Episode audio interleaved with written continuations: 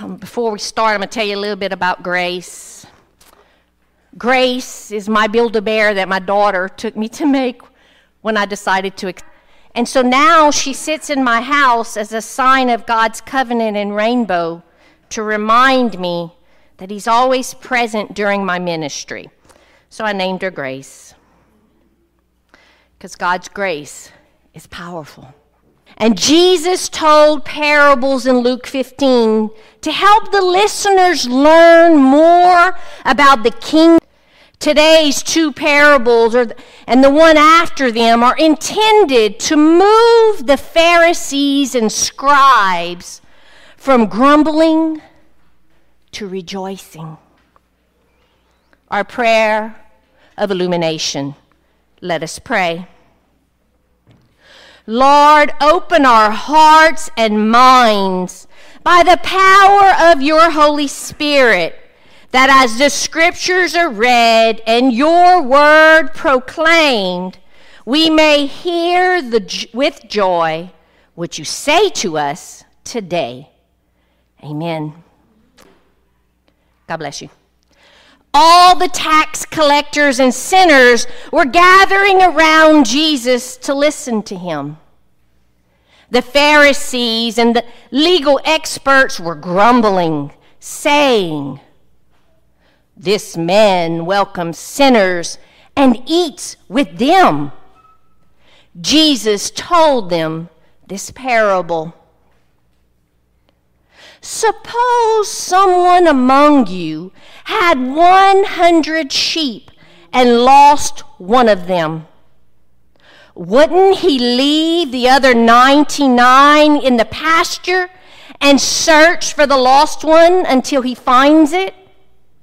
And when he finds it, he is thrilled and places it on his shoulders. And when he arrives home, he calls together his friends and neighbors, saying to them, Celebrate with me because I've lost, I found my lost sheep.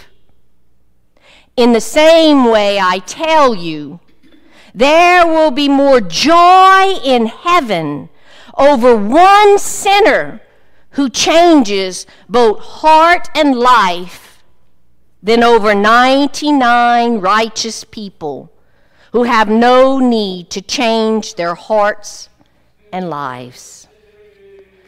Or that woman, if she owns 10 silver coins, her home carefully until she finds it, when she finds it, she calls together her friends and neighbors, saying, Celebrate with me because I found my lost coin. In the same way, I tell you, joy breaks out in the presence of God's angels over one sinner who changes both heart and life. This is the word of God for the people of God, and the people say, Amen. All the tax collectors and sinners were gathered around Jesus to listen to him. Not some of them, all of them. All of them were listening to Jesus. Jesus' ways and the ways of his followers. Luke 5:30 told us earlier in Luke it says the Pharisees and the legal experts grumbled against his disciples. They said, "Why do you eat and drink with tax collectors and sinners?" Verse 2 of today's passage reads, This man welcomes sinners and eats with them. And how does Jesus respond? Before we hear Jesus' response, taught the people using Old Testament knowledge. The people would have interpreted this parable through the lenses of knowledge about the meaning of Ezekiel 34, verses 11 through 16, which reads The Lord God proclaims, I myself will search for my flock and seek them out. As a shepherd seeks out the flock when some in the flock have been scattered, so will I seek out my flock. I will rescue them from all the places where they were scattered during the time of clouds and thick darkness. I will gather and lead them out from the countries and peoples, and I will bring them to their own fertile land.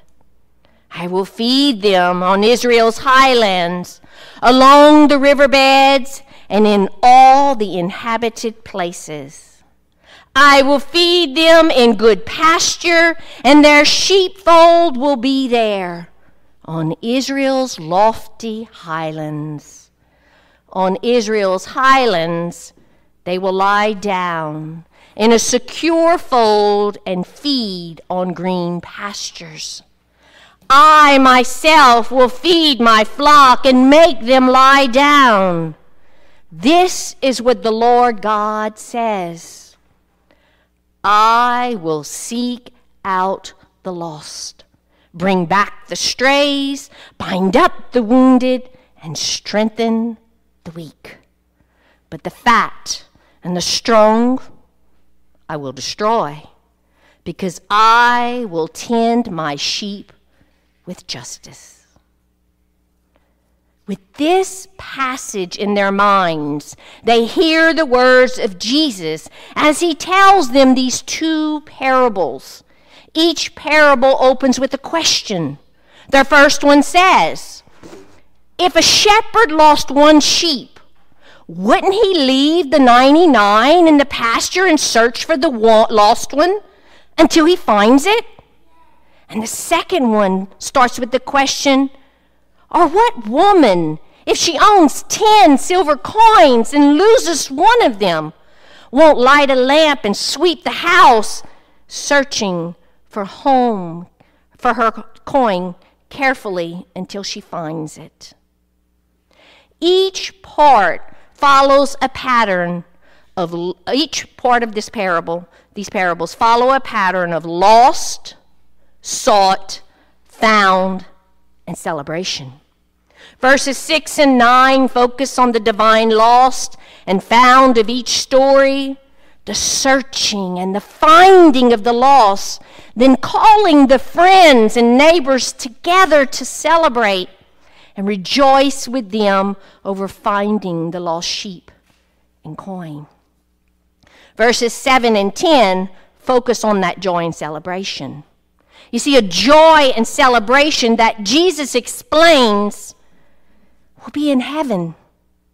In heaven, over one sinner who changes heart and life than over all the righteous people. Reminding us and the people listening to Jesus about Jesus' earlier words in Luke 5:32. Jesus told them, I didn't come to call the righteous people but sinners to change their hearts and lives. Jesus knew the hearts and minds of the two people of the, in this passage of Luke. He knows that the second group, the Pharisees and the legal experts, which we call scribes, reject the celebration of the lost because being found is not what they want. Yet, Jesus engages both groups in the conversation. He knows that the Pharisees and the scribes are actually the ones who are lost. He knows that they are driven by their urge for status, by their egos. Jesus knows that the Pharisees and the legal experts want social structures that create an us and them mentality and view of life. We live in a world filled with modern day Pharisees and scribes people who want their worth to be found in their cultural stances, stances that drive them to believe they can obtain any type of status above another person. Stances from a mindset that can only see the world through the lenses of us versus them. The us and them mentality is a survival mechanism.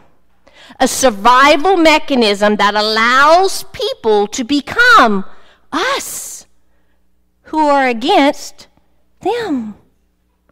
Jesus knows that when we become critics, when we become us versus them, we will never rejoice with him over the lost being found. Just as Jesus knew that the Pharisees and the scribes have become critics, and they will not rejoice with him. Jesus transgressed all social rules and boundaries of his day. Rules and boundaries that pushed some people to the edges and excluded them. Jesus starts doing things that imply that this is a movement, a movement about God making things better. Jesus breaks down the us and them structure of their world. And Jesus is reminding the people that the God of Israel is a God who wants to dwell with all people. Jesus extends hospitality with anyone as he shows that God's kingdom is present. The truth. The truth is that table fellowship creates a covenant relationship. A shared table affirms that everyone's voice matters and everyone's experience is valued. You see, our God, the God of Israel, God of Israel, knows the sacred worth of all people. Our God created each of us in their image and will continue to seek each of us. Our God is faithful, and his grace abounds. John Wesley wrote about his grace in his sermons. He spoke about the prevenient grace, and he referred to it as a porch in which all people can step into and be welcome by God. The prevenient grace that seeks the lost every day, all day. The prevenient grace that prepares our hearts and minds to hear the gospel of Jesus Christ and to respond in faith. And we hear, and some of you hear, I've been saved. Well, as Methodists, we believe in that justifying grace of God. We believe that that is the door that opens on that porch to step into God's kingdom, God's house. And at the moment of justification, we cross the threshold of unbelief to belief. And many of us here experience sanctifying grace. Such a beautiful grace that comes to the interior of the house and the interior of you and me. Our spiritual growth as followers of Jesus is a gift from God. Many of us have experienced the transformative power of God's grace. And we know the good news that comes with that grace and what Jesus did for each of us. Christ died for us while we were yet sinners. That proves God's love towards us. In the name of Jesus Christ, you are forgiven. You see, Christ loves us. And we are the living embodiment of God's covenant with his people. Through us, God's authority and justice takes reign in our world. Go back and read Isaiah 56, 3 through 8. It speaks of this truth. I'll only share verses 7 and 8 today. It says, I will bring them to my holy mountain and bring them joy in my house of prayer. I will accept their, in, their entirely burned offerings and sacrifices on my altar.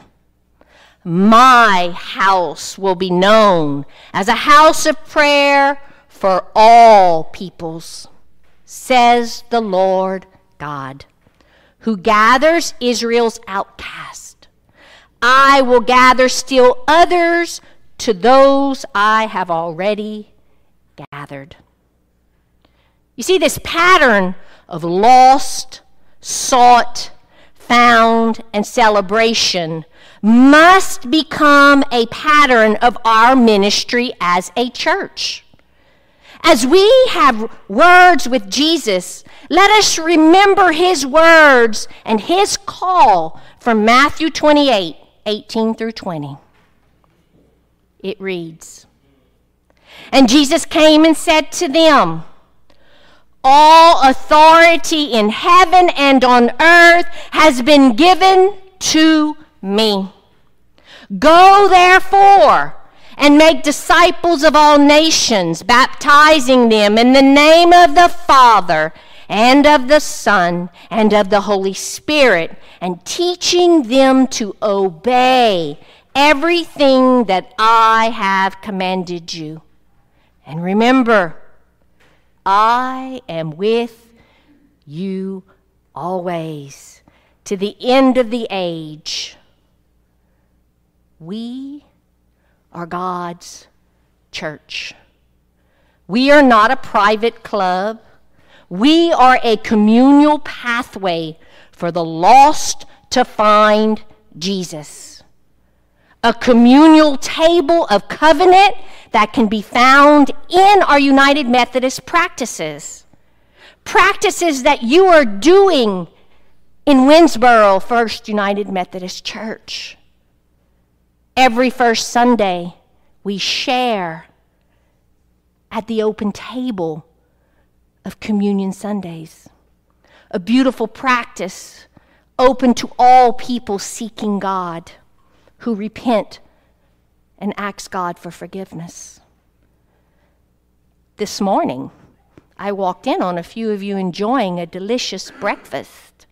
Again, sharing in table covenant offering to eat together so that you can serve together as a church. I don't know of a time that Methodists haven't found, and I have seen it here in this church fellowship meals. I went to a United Methodist woman having a meal as a group of people. We have Curcio meals, all about sharing covenant in table. Fellowship. You're even teaching your children and youth to do the same thing. Wednesday night, I went to WOW, and I, I think I was more excited than some of the kids, and I had to calm myself down and, like, okay, Allison, you let the children have more fun than you. I kept telling myself that. But they were sitting together, eating pizza, and sharing table covenant.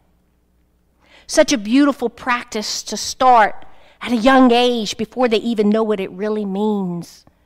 But the grace at that time does transform our children. And this past week, I was invited to Noon Nibbles. Didn't even know about this until a week ago. Noon Nibbles, a civic event in the town of Winnsboro that invites everyone to table covenant fellowship. Group of people making covenant as a community of Winnsboro. It's open and you go in, and it was a beautiful event, a beautiful time with beautiful people. The list goes on. and on. But what we need to remember is that those who love God celebrate with Him when what is lost to Him is restored. Amen. Let us pray. God, our loving and faithful Father, when we read the Old Testament, we learn of your desire to dwell with each of us. Yet our ways are not yours. When we have words with Jesus, many times we do not understand his ways. We find it easier to murmur and grumble, to try and have our own way. Your grace is calling. Your grace seeks all hearts and minds, and we need your spirit. We need the transformative power of your grace and the guidance of your spirit to remind us of our purpose for your will, for your creation. Open our lost minds to the vision you have for this world a vision of your kingdom here on earth as it is in heaven, a reality of love for you and our neighbors. I pray this through Jesus Christ our Lord. Amen.